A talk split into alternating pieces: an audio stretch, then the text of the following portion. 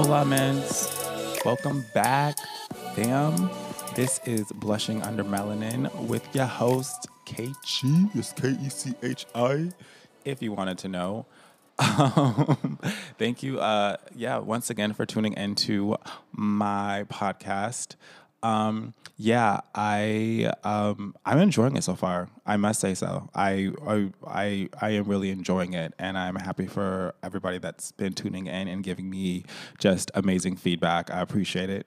Um, but yeah, this um, week is going to be part two of my interview with the amazing Todd. Uh, we really got into it uh, last week, talking about like Paradise Garage and Studio 54 and the 70s and all that. And we're going to dive into it just a little bit more this week. Um, but yeah, we it's a lot about just like Brooklyn, a little bit of East Coast versus West Coast swag, uh, which we were talking about a little bit last week, and then also just like gangster hat. What even is a gangster hat? You know, uh, I was gonna say gangster lead, but that's that's a little bit more recent. That's that's last twenty years. Um, but yeah, um, like gangster hat, and then also what is a coordinate suit? Just some some of the things that we talk about in this interview. But yeah, it's a lot of great archival uh, New York history that um, I just hope you enjoy. Where we left off last week, we were actually talking about a particular uh, curly haired gentleman from the West Coast that um, kind of brought some of his style and uh, that was a little bit ahead of his time. And that's where we left off talking about his overall. So that's where this interview is going to begin. I would just like to apologize again. This was before I had my second mic, so we were sharing one mic this whole interview because it was en route in the mail. If you haven't listened to the first half, please go ahead and listen to the first half there. You're going to miss out on some rich gems there. But um, yeah, go ahead and just enjoy this deep dive into vintage New York. Boom. Let's get into it.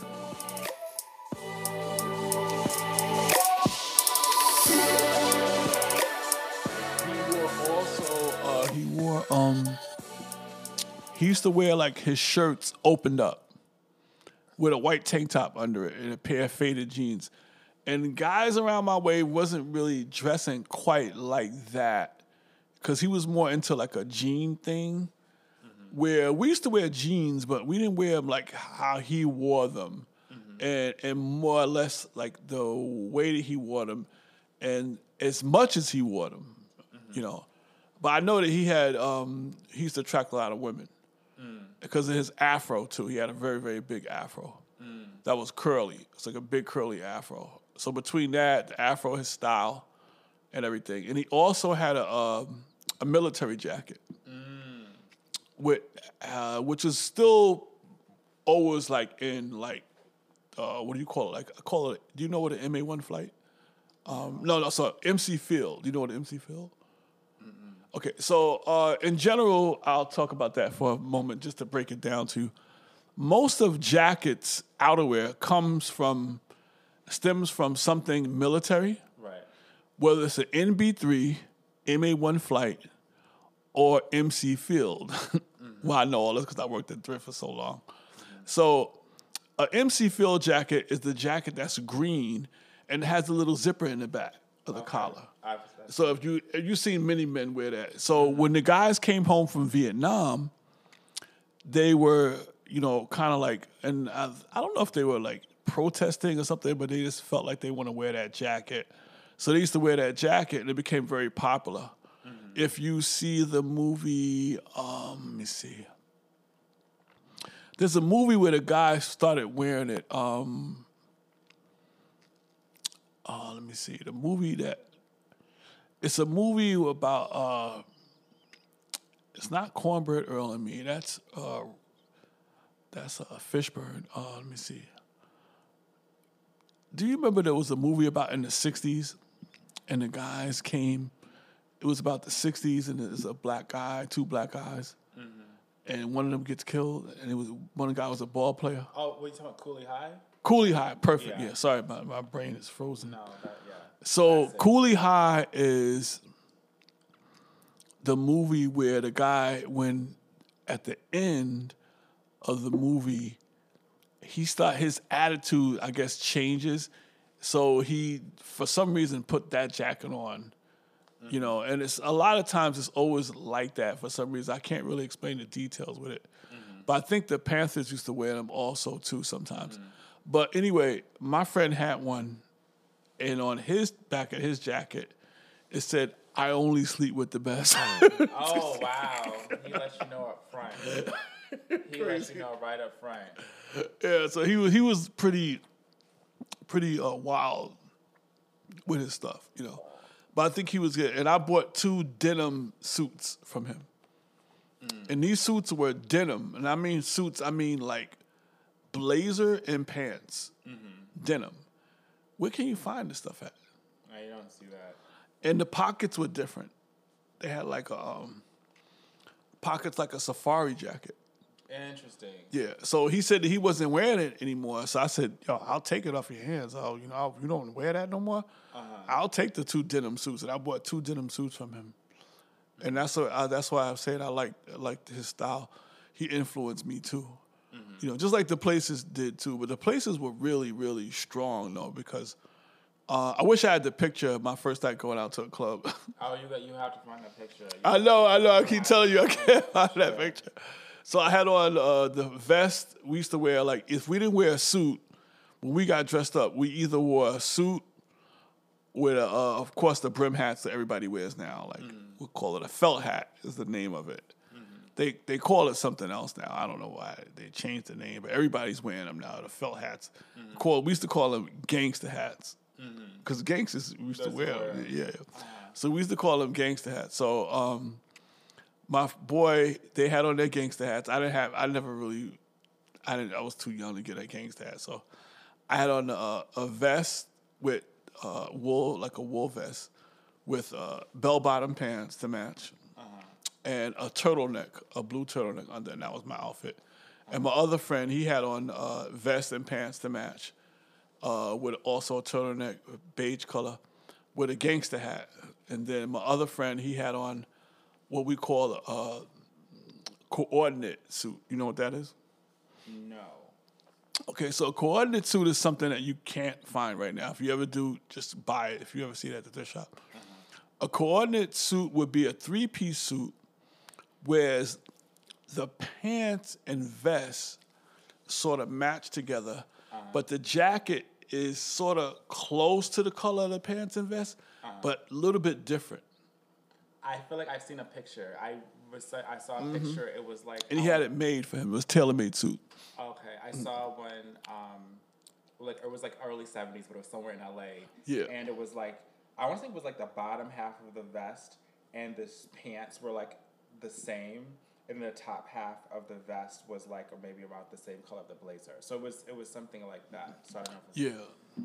So with a coordinate suit, like um, the colors in the sports jacket and a blazer, you want to say blazer, sports jacket, whatever was, uh, the same color, but it had like a plaid in it, and then the, the vest and the pants were the same color as the sports jacket, but didn't have the plaid. You know, so it's like a so they but they were in coordinate with each other. You know, so it was like that was a thing that you used to see, but it wasn't a thing that you saw often. Okay. Yeah, because they were different in their style with the way they dressed. Now this kid is like 16 years old. And who was what was this? What type of person was it that was wearing a coordinate suit? Was this My friend. okay? So their own wavelength as far as fashion. Well, he was a place. Now places have to be special. What's the what's the place? His name was Place. Uh-huh. His father was a Mr. Place. Oh, His name, his name was Tyrone Place. His brother was Allen Place, the guy that took me to the garage. Oh, okay. Allen Place was the cleanest guy.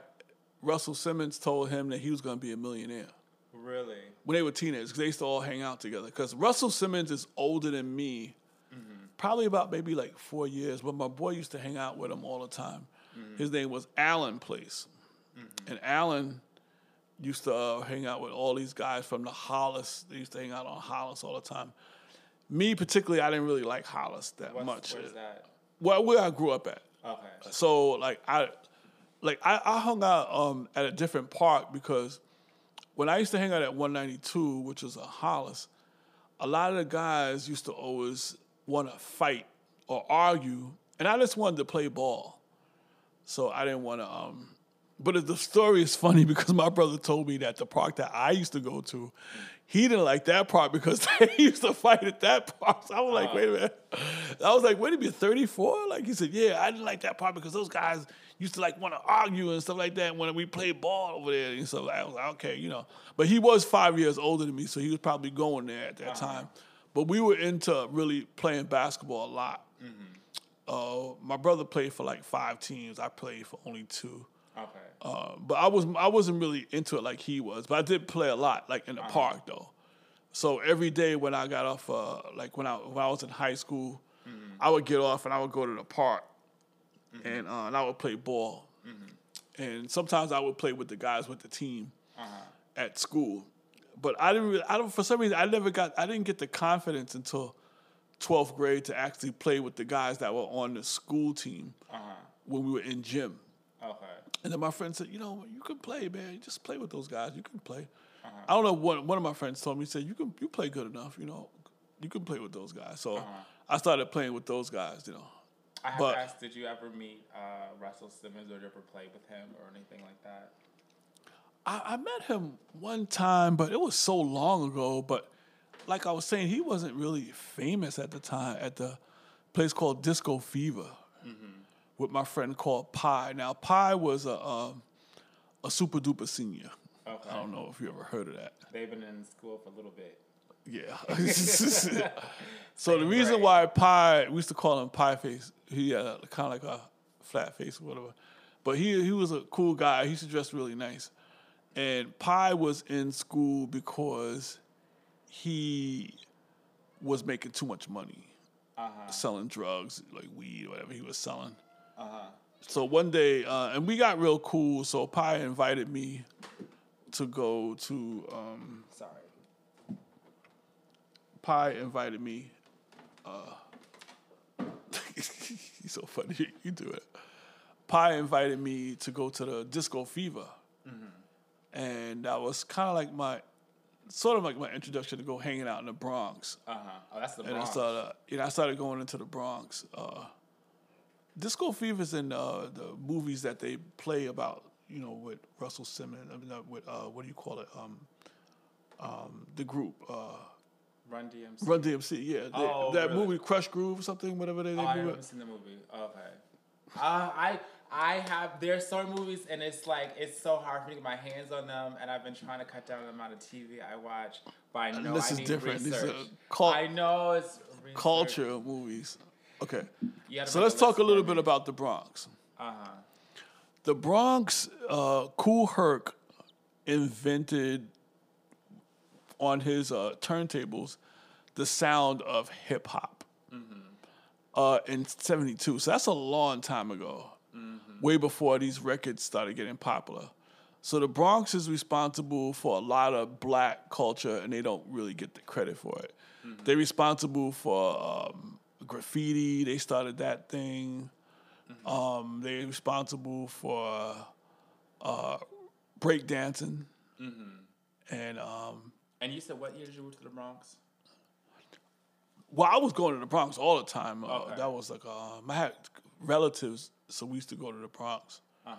And um, I was noticing that my cousin sometimes used to hit me to different records. Like I don't know if you heard of George Duke, but you got to listen to it sometimes. It's really cool, like a funky sound of. They was always into something different over there. Um, if you go to a party in the Bronx, you'll you'll never forget it. It was always good, you know. Like the they call it the boogie down, and that's why they did that because uh, Bronx is always partying you know, I used to go to Edenwald projects. A lot of people who don't old school wouldn't, you know, probably know what I'm talking about. You got to be a certain age uh, for, for to be in New York in a certain demographic to know about the skate key, to know about disco fever, to know about Emma's place, to know about all these places that we used to go to in the Bronx. Uh, some of them were after hour spots, you know, we used to go to. I, I've been to so many spots in the Bronx. Cause me and my friends, like, we used to get tired of hanging out in Queens, and hey, let's go to the Bronx and hang out. There was always something to do in the Bronx. This is what this is early mid seventies before Studio Um, 54, before Paradise Garage. like oh, kind of like mixed in with that same time period that we used to go. Like I would say like uh, late seventies, early eighties. Okay. That was like my time period. I was really always never home. I was always out from parties and, and socializing and stuff like that. You know, I was big social like as far as like hanging out and with different people. Mm-hmm. You know, going to parties in Brooklyn and going to parties in the Bronx and of course Queens and stuff like that. And sometimes Queens would have like trendy parties where mm-hmm. people from like the garage would go to and they would be like you would see people like that would hang out at the garage listening to like the same kind of music mm. and they'd be out in Queens over there, like St. Albans. I went to parties like that. You know, so I've been to a, a lot of parties uh, to whereas where I don't really have to go to another party. Even though I get invited, but I don't really like hang out as like I used to. You know, and if it is, it's usually in the daytime. And I'll go just to really see my some friends, especially out here in Brooklyn. There's a lot going on. Right. In Brooklyn, Brooklyn is the spot. Yeah. it's still a spot. I mean, when you think about like Manhattan right now, it's just not like Brooklyn.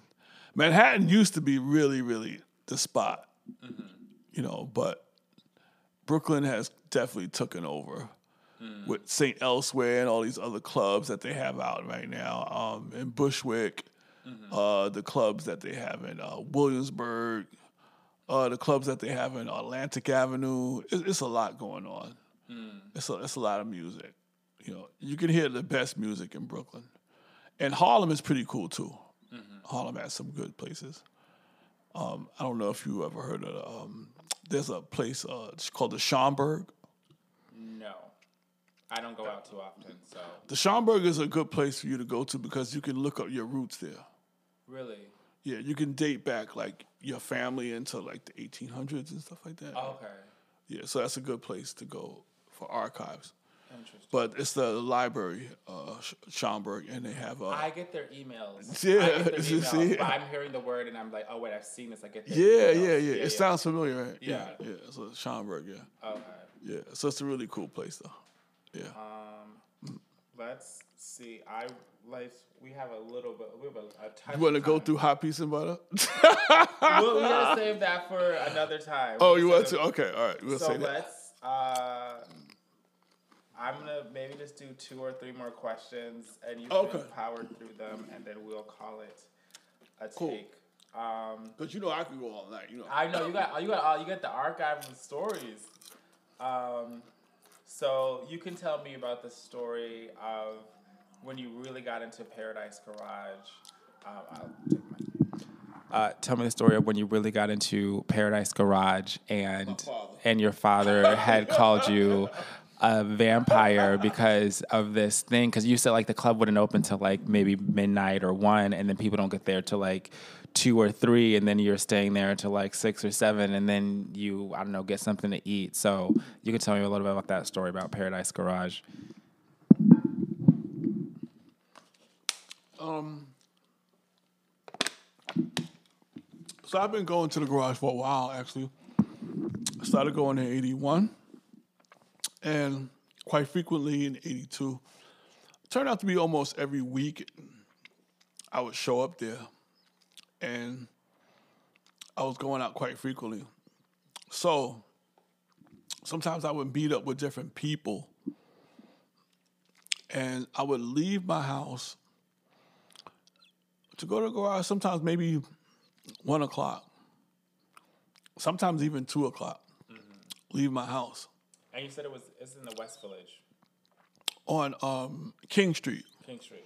Well, they now call it Garage Way or something, or Larry Levan Way or something. They changed the name Oh, okay. to that because it's so important. It's such an important landmark. And um, so I was going there and going out. So when you get to the garage, sometimes I used to get to the garage early. Sometimes I get there like one o'clock. But then sometimes I wouldn't get there till like four o'clock if I left at two or whatever. And sometimes I would go out and I would meet somebody um, because sometimes I didn't have a membership and I wanted to go with somebody with a member. Like once I met a girl who lived in Brownsville and she had a membership. Me and her became like really cool. We were friends. uh, not going out with each other. It was just really cool. And I would meet up with her, and then we would go to the garage. So I would have to go out to way out. To, I'm living in Queens now. I don't even know if I was driving at, at that time because sometimes I used to drive, but I don't even think I was even driving at that point. And I used to meet up with her in Brownsville, oh, that's the track. and then from Queens, and then we used to go to the garage together. What, But it seems- membership, I'm sorry to cut you off. Did the membership get you anything, or you got in for free, or? Get you in. Oh, okay. you still had to pay.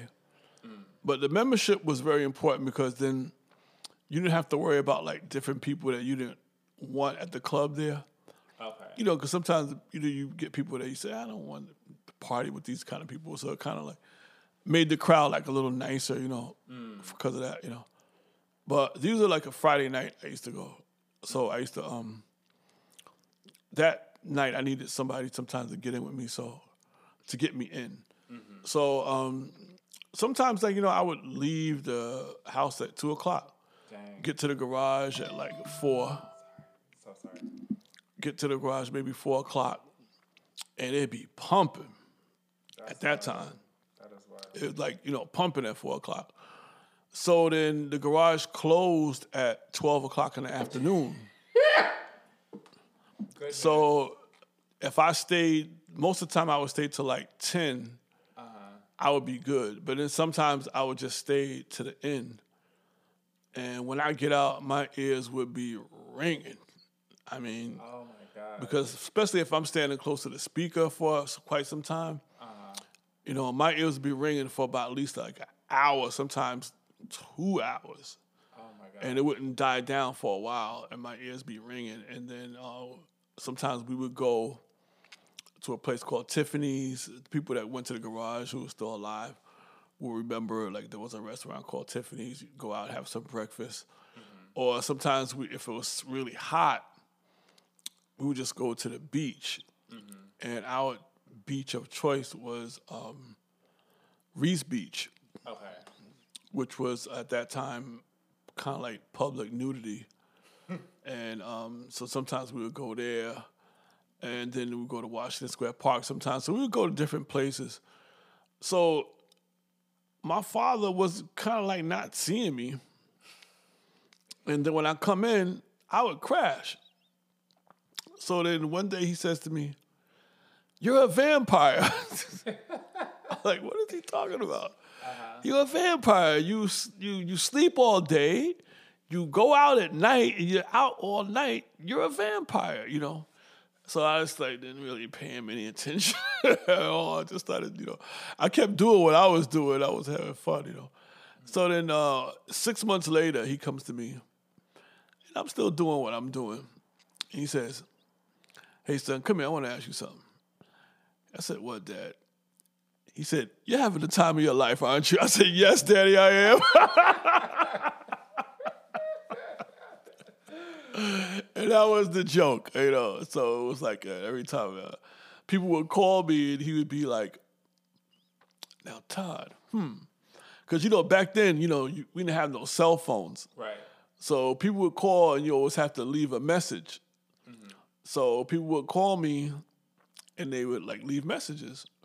Uh, most of them be girls, you know. I was always talking to a lot of women, a lot of young girls. Like, so they would call me, and then my father try to be comical with them.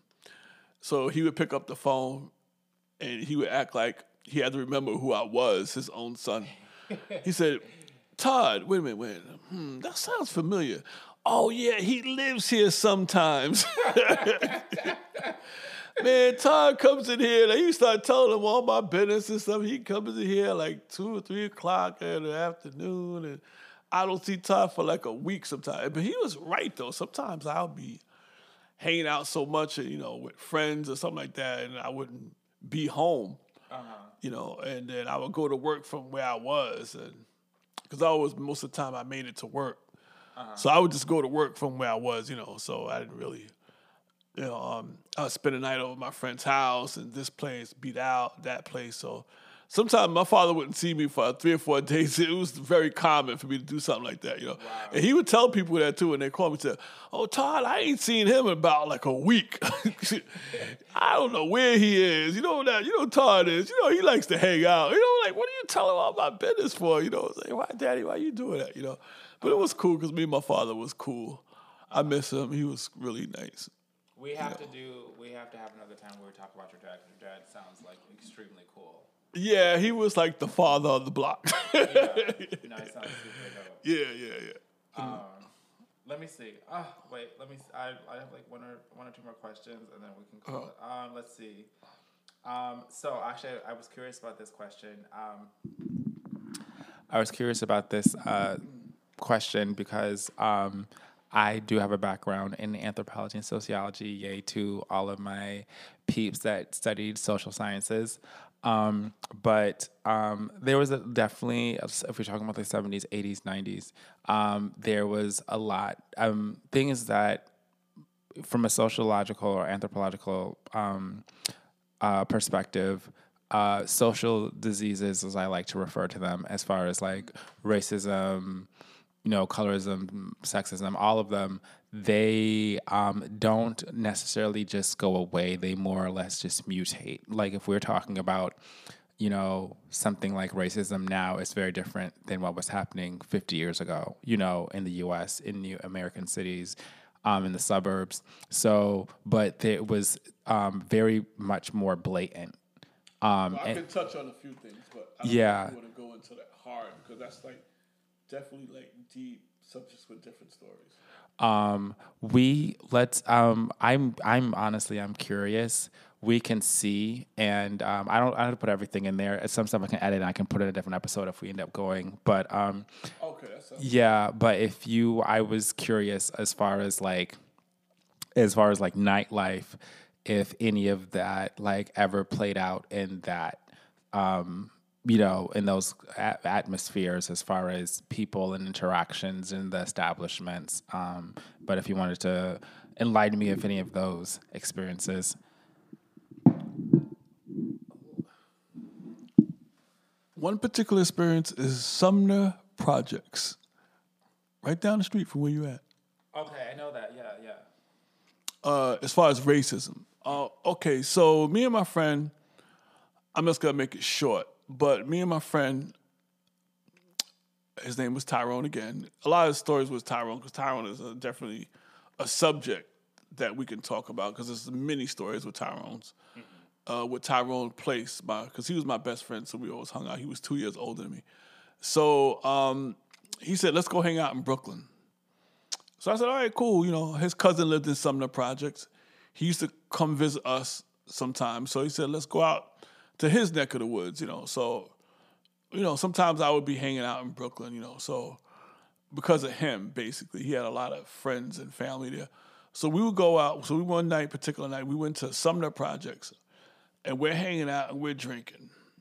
And probably was smoking too, but I know we're doing a lot of drinking and we drunk so much that we got super super drunk and we didn't have any car fare to get back home so we had to walk from i don't know if people would know this distance but we had to walk from sumner projects to hollis queens in queens village so that's like a long walk that is yeah and when we told people that we did it, they didn't even believe that we did it, but we actually did it.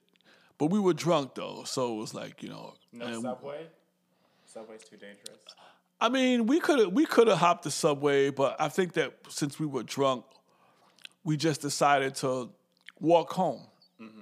and it took us like a few hours mm-hmm. to do it, maybe like three, oh dang. you know, to do that. You know, so we walked from Brooklyn to Queens. But what was interesting is on the way back, we had to go through a white neighborhood mm. that always had a lot of issues. And I could go into some more stories about that neighborhood what neighborhood uh, by Metropolitan Avenue. oh, okay So we had That's to go jewish through. it's like jewish but I don't know what kind of people actually lived there, but I know it was definitely like a white area.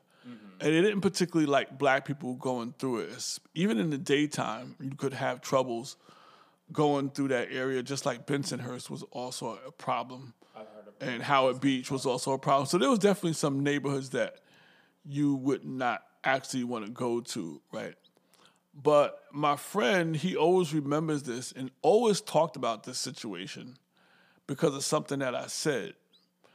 So we walked through the metropolitan area, and I don't think we realized that we were going through a racist area. So we noticed that there was this car kept driving by, zoom, zoom, really fast, and they were yelling out some stuff, and we was like, we're not paying attention to it. And then they be st- started driving by again. They was started, y'all better get out of here, y'all niggas. Y'all oh, better get out of here, y'all niggas. Like they oh. wanted to do something, you know. Oh, but I think what happened was when I said, so then they says, what are you niggas doing out here anyway? And these are white kids, I'm assuming. White men. White men. They were like they weren't our age. Oh, these are these are full on adults. Yeah, full on adults. But they were not I don't think they were old, but they were young enough, whatever. But anyway, they were yelling out, What are y'all niggas doing out here at this time of night? And I said to them, We living, motherfuckers, we living. and my friend, and then after I said that, the car disappeared. Wow. Because I think what they thought was, I think that they thought that we had guns on us. Hmm. I think that's what they thought. Hmm. Because we were, because I, with the way I said it, is that way, I think they probably was with confidence that we were not scared of them. And there were about three of them in that car, and it was two of me and my boy. But we were tall. Hmm. We were big. I'm six one, and my friend was about 6'3", 6'4". Mm-hmm. Tyrone, he was always tall. And you guys, you guys like teenage, you guys are teenagers. Yeah, we're tall, but we had by that time we already had the height. Mm-hmm. You know, we were uh, like he was about like maybe like seventeen, maybe I was like probably like fifteen, but we were tall. Mm-hmm. But I think that the only thing I'm thinking that why the car didn't come back after I said that, because I said it real loud and they heard me. I mean, I said it loud because I was drunk. Mm. And when I'm drunk, I get I get I was getting I used to get loud, especially back in those days. So I was pretty loud. I'm pretty sure that they heard me, but I think they saw the confidence of us being like not scared of them and probably thought, oh, these guys probably got a gun with them. Mm-hmm. And the reason why I said that because we were coming from Sumner Projects, and most of the guys in Sumner Projects at that time used to carry guns. Mm. Yeah. So that was that story. But my friend, he made a big deal out of it. And the funny part is when I got home and I went to sleep, I woke up. I had to get a, I had to almost get a new mattress and pants and everything. I was like peed on everything. You were drunk. You were drunk. You were drunk. You were very, very. Yes. Yeah, I think I had to turn that mattress over, and uh, uh, I think my pants were ruined. I throw out the pants. Yeah. That's crazy. so that's the story of Sumner Projects. yeah. Um, Yeah.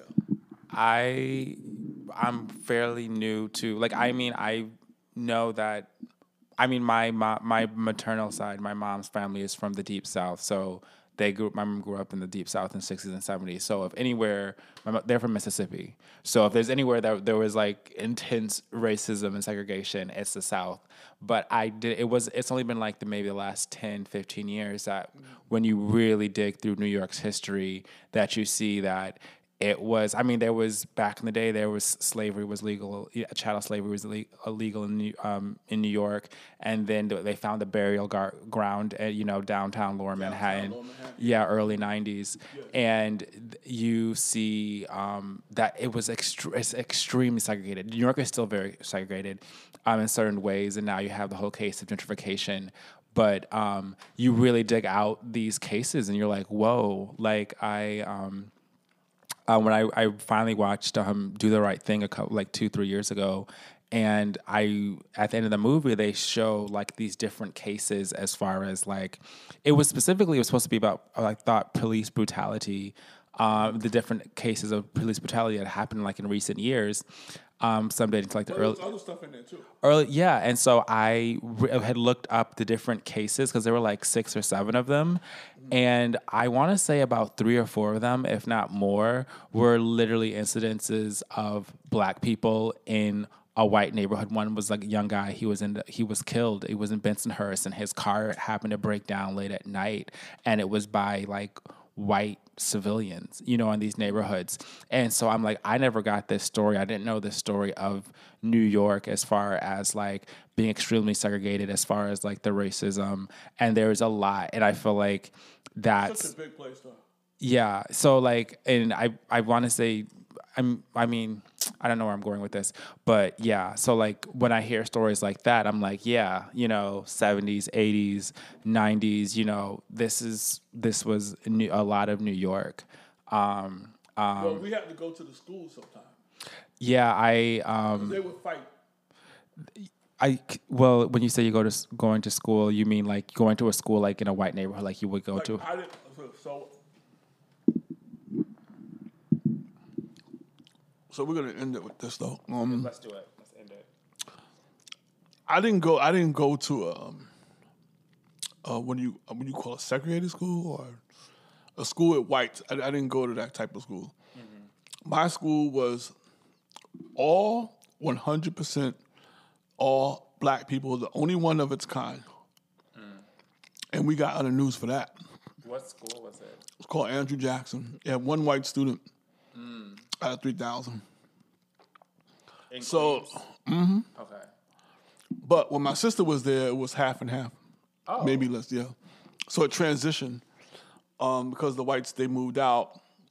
Um, well, that's a whole nother story too. We'll get into that like uh, another time. I'll tell you about my transition in Queens, living in Queens, how the white people moved out when we moved in because of the um, real estate value went down. So, I mean, and after when you think about when you get older, you you can't really blame them in a way, you know, but it's still part of racism because then now for gentrification, now they're coming back, you know, but they had all moved, uh, they had all moved out. Um, so my friends, sometimes they would they went to schools with white people, and sometimes they would get had get jumped by white, you know, people, gangs, whatever, and stuff like that. People that got together. So sometimes they would call us, and a couple of times my friend called me and says, "Todd, you need to come up to the school." And luckily, I didn't have, I never had the encounter of uh, a fight with them, but I was ready to go because that's how we were back then. You know, you just ready to fight, and um, sometimes they would call us and say, "You need you need to come up here because." It's a lot of white kids and they ready to jump us. So we would come up there They would just call you on and represent. or No, they would just, you know, the, the, the kid, these kids lived on my block, okay. but they went to schools where they were mixed schools. Oh, okay. So they went to schools in white neighborhoods because they were busing out a lot of blacks mm-hmm. back then. So either you went to my school, which is all black, or you went to a school with whites. And then, but if you went to school with whites, sometimes you did encounter a problem because they didn't like it. They didn't want us in there, so they would try to jump us. Mm-hmm. But once we seen that we fought back, then they kind of backed up. Cause so that, that's why they would call like people from other neighborhoods to come with them. Mm. So, w- so me, I went to a black school, but they would call me up there. My boy, he said, "Todd, you need to come up there." and mm. I would come up there. I went only twice. I went to his school. I don't even know where he was at. I think he was still somewhere up around Metropolitan Avenue, his school, but it was way out there. And I'm like, why are you going to school all the way out here? You know, it's far. But he went to that school and he called me. He said, Todd, you need to come up here. And we went up there. We I didn't have any problems, but I heard stories about there was some fights between the blacks and the whites Oh gosh. with um because they didn't want us in the schools, but they were forcing us up there. Right. You know, a certain amount of blacks had to be in a certain amount of white schools. So that's how they were running things back then, you know, with the school system. Mm-hmm. So he went to a white school. Mm-hmm. So he called me and I went. You know, but uh, unfortunately enough, I didn't encounter anything. Mm.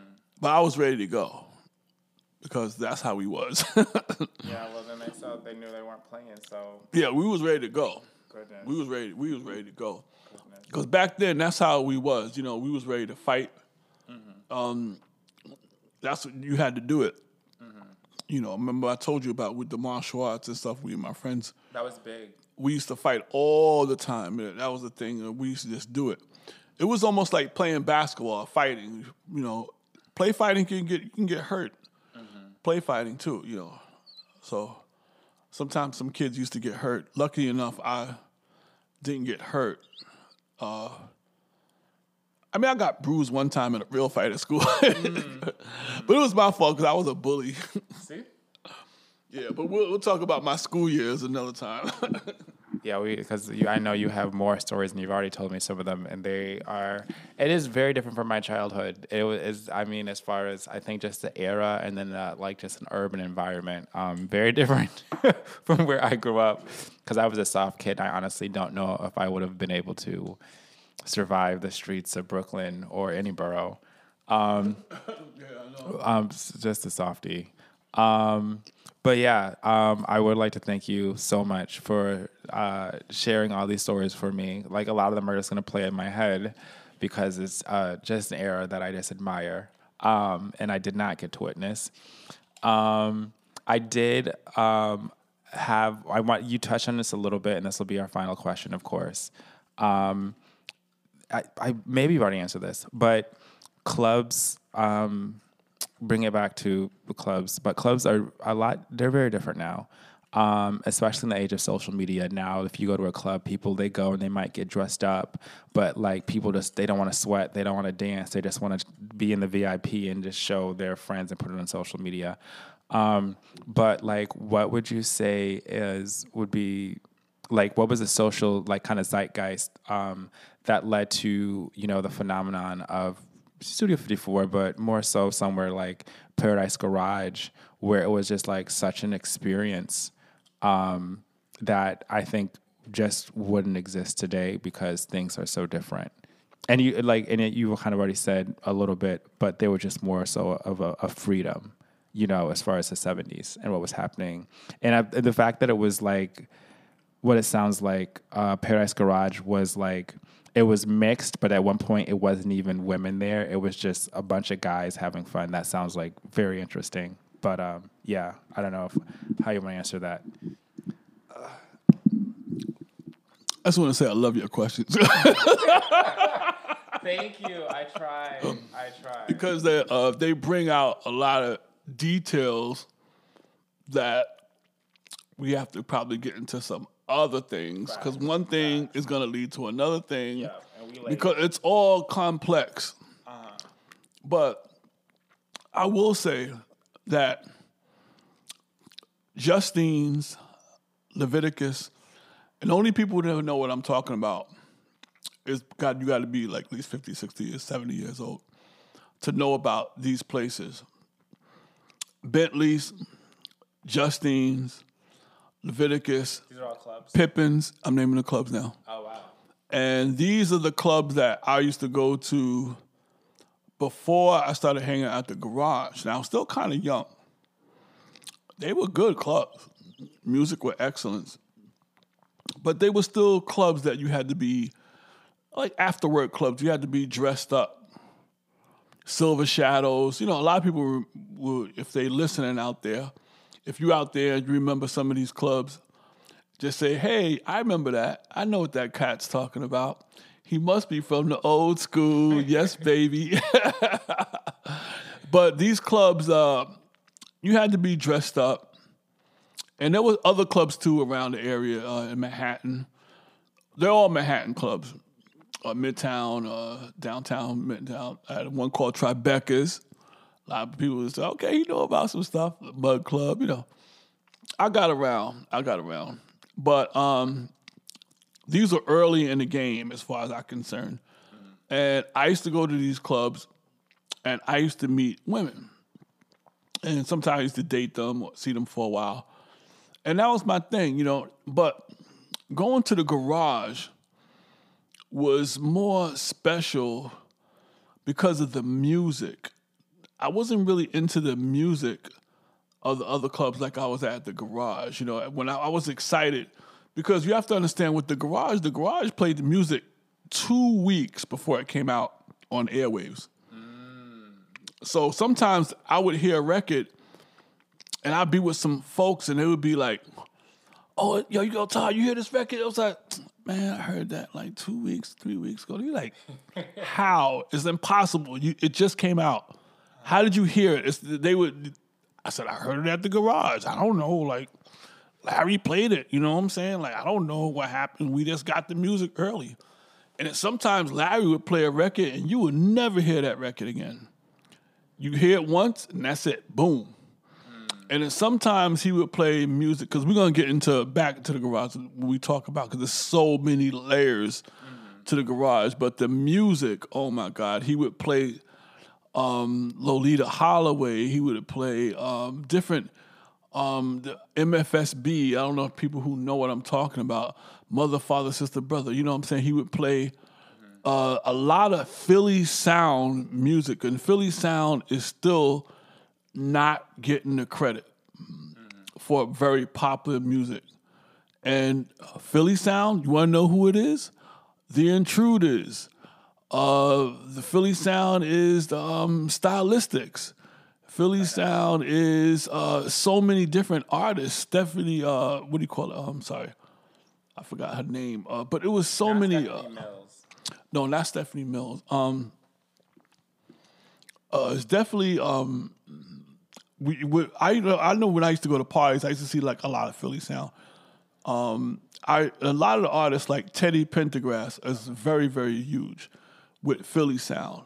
You know, um, remember that record? Ain't no stopping us now. McFadden and Whitehead. That's Philly sound. So it's a lot of disco uh, records from Philly sound. When you say Philly Sound, is that a label or is that Phil, Phyllis Hyman. That's a uh, she's one of my favorite artists. Phyllis, I love Phyllis Hyman. okay? And Phyllis Hyman is definitely Philly sound. You know, um, the Stylistics was another one of my groups. So I love that group.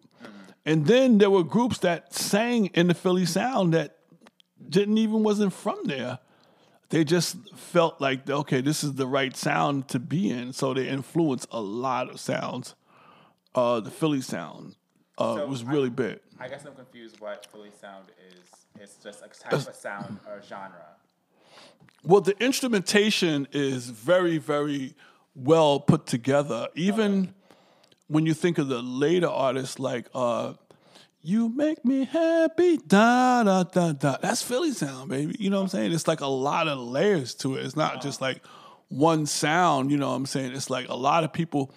If you if you think that, um, I'll give you an example. Like if you think that New York has a lot of people, you know, now New York has a sound too. You know, New York is a lot of you know music that came from here in Jersey. Oh my God, Jersey is really strong. You know, Kool and the Gang is from Jersey. I did not know that. You know, you know the Funkadelic is from Jersey, Parliament. You know, so it's a lot of groups. Yeah, so Jersey has putting it down too. You know, and uh, the other groups are from like California. You know, like you got Earth, Wind and Fire, that like West Coast. Santana is West Coast. You know what I'm saying? So you got the West Coast sound too. You know, and then you got Chicago. That's like a deep sound too. You got Chaka Khan. She's from Chicago. You know, stuff like that. You know, so everybody has their own sound. Detroit, that's Motown. So the Motown is like the base of a lot of music that's popular right now because they was doing it since the '60s, and everybody who came with uh, like the um, like even the Jackson Five and um, uh, Marvin Gaye, you know, all these people that came through, uh, especially the um, Supremes. You know, like for me, like Su- Supremes were like the first. We got to get into all that next time. But the, if you talk about music, the first song I think I remember hearing in my life was the Supremes and the Temptations, My Girl, stuff like that. You know what I'm saying? Or like different songs that they were playing. You know, so so, uh, so Detroit has a lot, a lot of music coming out of it from the Motown sound. But from that, you got the '70s, which exploded. And then you got white soul. You know, you got the average white band. You got um, even Chaka was really a mixed group. Rufus. He's white. I did not know that. Yeah, yeah. It's a lot to the music that people don't know. They think that oh, white people don't got soul. White people have a lot of soul, and white people were in um, the group that were playing the music at the Motown. there was white people in that group that just you know they have their own like a group that we used to play music set uh, musicians. I think they might call them. Uh, that was so it gets really detailed. But the Philly sound is really like one of my favorites as far as me growing up because the um, uh, the the music that comes from them, um, some of those groups that we'll get into, we'll discuss the groups of the music that they they think- produced. You know, I'm thinking Philadelphia. This has nothing to do with Philadelphia. this is Philadelphia Okay, sound. okay, that's Yeah. what- okay. Yeah, this is the the Philadelphia sound is a lot to do with uh, even the uh, house music, the popular house music today. It's a lot to do with disco. It's it's, it's very deep because Teddy Pendergrass is huge, you know, and um, there's a lot of artists even today, uh, Musiq Soulchild. You know, there's a lot of people that even still making music uh, from Philly. Remember that? We said, man, I want your brown sugar, do do do do do. What's that guy's name again? I forgot. I don't remember some of the groups. You know, I'm like, like little- Okay, I don't know if I know that one. yeah. Um, you know the record. It was kind of jazzy, Okay. you know, but it was a. It's still like a big force in um in music. You know, the Philadelphia uh, people. Uh, but nobody's really talking about it. You know what I'm saying? Like nobody's like they talk about Detroit and they talk about the New York with the rap and everything and and even the other disco. You know, like because we had a lot of good artists from New York too. Um, especially the number one. You know what that is? Chic.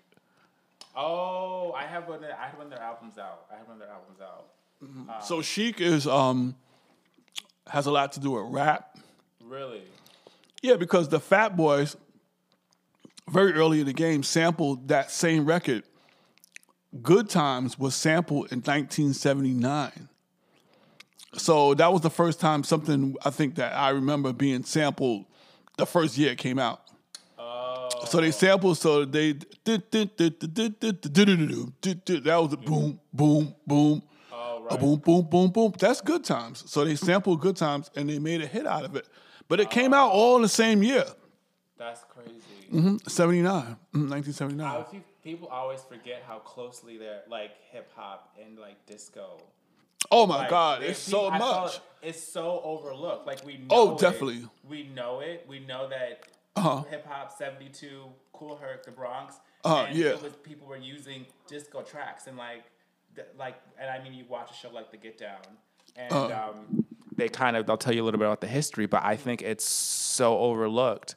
Like how close these genres are. I mean, I mean, disco. It feels like it, it came and it went really fast, but like, it's like it's this is what like literally hip hop came out of this. You know, this era. You know, this music, and I feel like it's so overlooked, which is crazy. But um, because because the age of sampling, you know, came from this uh, this whole thing of music genre. You know, because what they what they said about Chic was very true. The- what is what is what makes Chic? What made Chic is Chic took the music that was overproduced and simplified it to make a simple beat because a lot of records they were just overproduced. So people just okay, you know, Chic made a record about getting refused in a club. Freak out. Freak out is about them getting not getting into a club. really, oh, And they wanted to make the record F off, but they couldn't do it. oh, So that's so they came up with so they said freak out. Let's chic, freak, let's freak. You know what I'm saying? But when she came out, that was something that was different. You know what I'm saying? But he's a genius. You know. But um, but when they were they was out, you know, they said um, Wowza, Wowza, Wowza, dancing. They came out with that. They had a few other records, and they produced a lot of people like the um remember that record um that they came out with um I wonder why. He's the greatest dancer. Oh, I wonder why. And Will Smith sampled listen. that. He sampled. Said, but listen to the music. That's Nile Rodgers. yes, listen to the music. That's him. Really? Yeah, he was. He's a mastermind. Yeah, and he did some uh, some white group too. I forgot. I forgot the names. He's he's a master. You know, but that record, "Good Times," was played so much back in 1979 that I hate. After when I first heard it, I loved it, but after a while, I just hated that record because everywhere I went, they played that record. Every party, every um, park party, because park parties are very. We got to get into that too. Next time we get into the park parties. They have still have them. They occasionally have them at this Tompkins Park. Well, it's King Von Herbert. Back in the day, it was Tompkins Park. Oh, you got to go to Fort Greene. Oh, oh I heard about, my roommate told me that there was one that they had. The one. They used to be every weekend back in the day. Oh dang. Yeah, Ugh, and they're beautiful people. really? If you want to see some beautiful black people, come out to Fort Greene. Come out to um, the what do you call it? The um, the African parade. uh, No, so the African Mart. The um, the one that they have at BAM, the BAM celebration. You see some, you know, beautiful black people with their own styles coming out. You know, you never been to any of them? Present day. Um, Now, I have no. Um, no. Yeah, see, you haven't gotten to, got to really get into Brooklyn. Brooklyn is a I beautiful know, place. Because when we was living in, the, when me and my ex girlfriend used to live in the Bronx, she just could not wait to move to Brooklyn because we were always here. Like, because she was very Afrocentric. You know, she liked that whole style. She like, she was into herbology. You know, she was into vegetarian in 1997. She was into all those things. Because I, me and my daughters, we even talk about. She's like, "Yo, your ex girlfriend, she was into a lot of stuff that we're into now. she was very uh, like, Ahead of her uh, yeah, yeah. She's definitely ahead of her time, and she put my locks in. Oh, Yeah, snap. she was a loctician, okay. so she used to do locks, and we went out together. And um, you know, I don't want to mention her name because she's still alive, but we had a really good relationship. You know, but I learned a lot from her, and it kind of like changed. It was like kind of like a life changing uh, thing. And I even met um, even her um, her ex boyfriend, which is the father of her son. Me and him got cool. We used to talk a lot, you know. So it was like a family kind of environment. But we, um, but she she just hated the Bronx because the Bronx, you know, back in the '90s, it didn't really have like a lot of culture. Like Brooklyn has culture. You know, we got the um, the African. That, that's on. the- That's on. Um, used to be in Boys and Girls High School. A lot of people from the old school know what I'm talking about. the, they used to have the African um, festival at the Boys and Girls. Now they have it at the um, at a park in near the Navy Yard. I forgot the name. Anyway, but that's every year. Then they have BAM, which is every year. So it kind of starts off with BAM. Then at the end of the summer, you got the Labor Day parade and all that stuff. So it's always something going on, you know, in Brooklyn. You know, you don't get bored out here. And then the parks. Yeah. And I just want to close off with that. You ought to take me out somewhere. Um, you gotta- Daytime stuff. they, yeah, Yeah, I'm, yeah. I'm not a night owl. Um, but yes, thank you again for coming out and talking. We've talked for a while now. This is probably enough for like two episodes, maybe three, because there's so much we talked about, and everything's like connected in layers and and, and very nuanced. Um, but yeah, thank you for coming out again. Um, appreciate it. And I um, appreciate you too. say to the light. sorry, I appreciate uh, coming out, uh, talking about these different experiences and stuff. So it, wa- it was a lot of fun, you know. So I really uh, have to do this again. Oh, it will be many times because you are you have all the stories and the tales, and you and you you have all the details, which I love. Um, but yes, uh, thank you for tuning in, and um, yes, join us next time. All right, bye.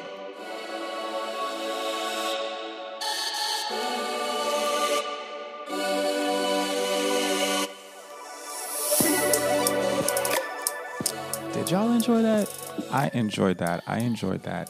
thoroughly. Um, it was so great. Just as someone that just really likes vintage things and old things, and just hearing about these amazing stories of like you know New York back in the day. It was just so awesome talking to this man. Um, but yeah, I hope y'all enjoyed as much as I did.